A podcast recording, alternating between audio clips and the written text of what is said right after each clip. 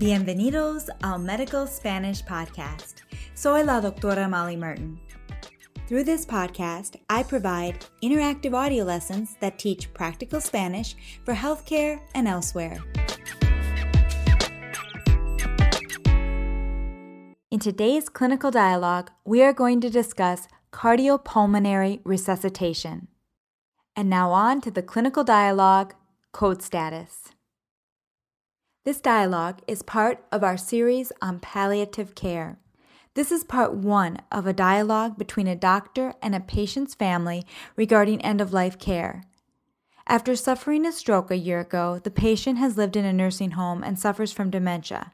He is mostly wheelchair bound and needs help with feeding. He was brought to the ER because his oxygen saturations were low and he had a fever. An infiltrate consistent with pneumonia was seen on his chest x ray. In the first part of the dialogue, we discuss CPR. Due to his dementia, the patient is unable to express his wishes regarding code status, so decisions must be made with his daughter. Vamos a ingresar a su padre al hospital para tratar la neumonía. Muy bien, doctor. Tengo entendido que se ha puesto cada vez más débil durante los últimos meses. Desafortunadamente así es. Después de sufrir un derrame cerebral hace un año, su estado de salud ha empeorado mucho. Bueno, vamos a intentar curar su neumonía, pero antes de que lo ingresemos al hospital, debemos hablar de lo que a su padre le gustaría hacer en caso de que su salud empeore. Por ejemplo, si tuviera problemas para respirar o su corazón empezara a fallar.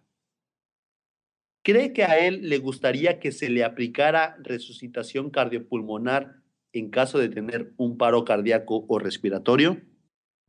No sé. ¿En qué consiste la resucitación cardiopulmonar? Una resucitación cardiopulmonar es básicamente cuando tratamos de reanimar la actividad cardíaca y la respiración se le presiona el pecho y se le da respiraciones por la boca. Si no responde a estas medidas, se le introduce un tubo por la vía respiratoria y es posible que se le apliquen descargas eléctricas al corazón y se le administren fármacos por vía intravenosa. Pues, si cree que esto le ayudaría, deberíamos hacerlo, ¿no?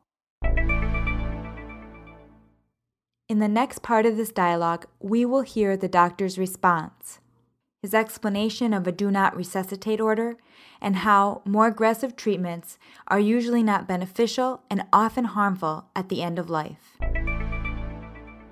And that concludes this free lesson.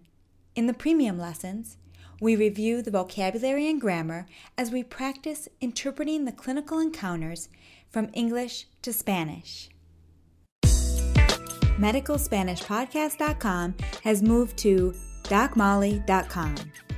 Here I offer both medical Spanish and Spanish grammar interactive audio lessons. For premium lessons, go to docmolly.com. Hasta la próxima!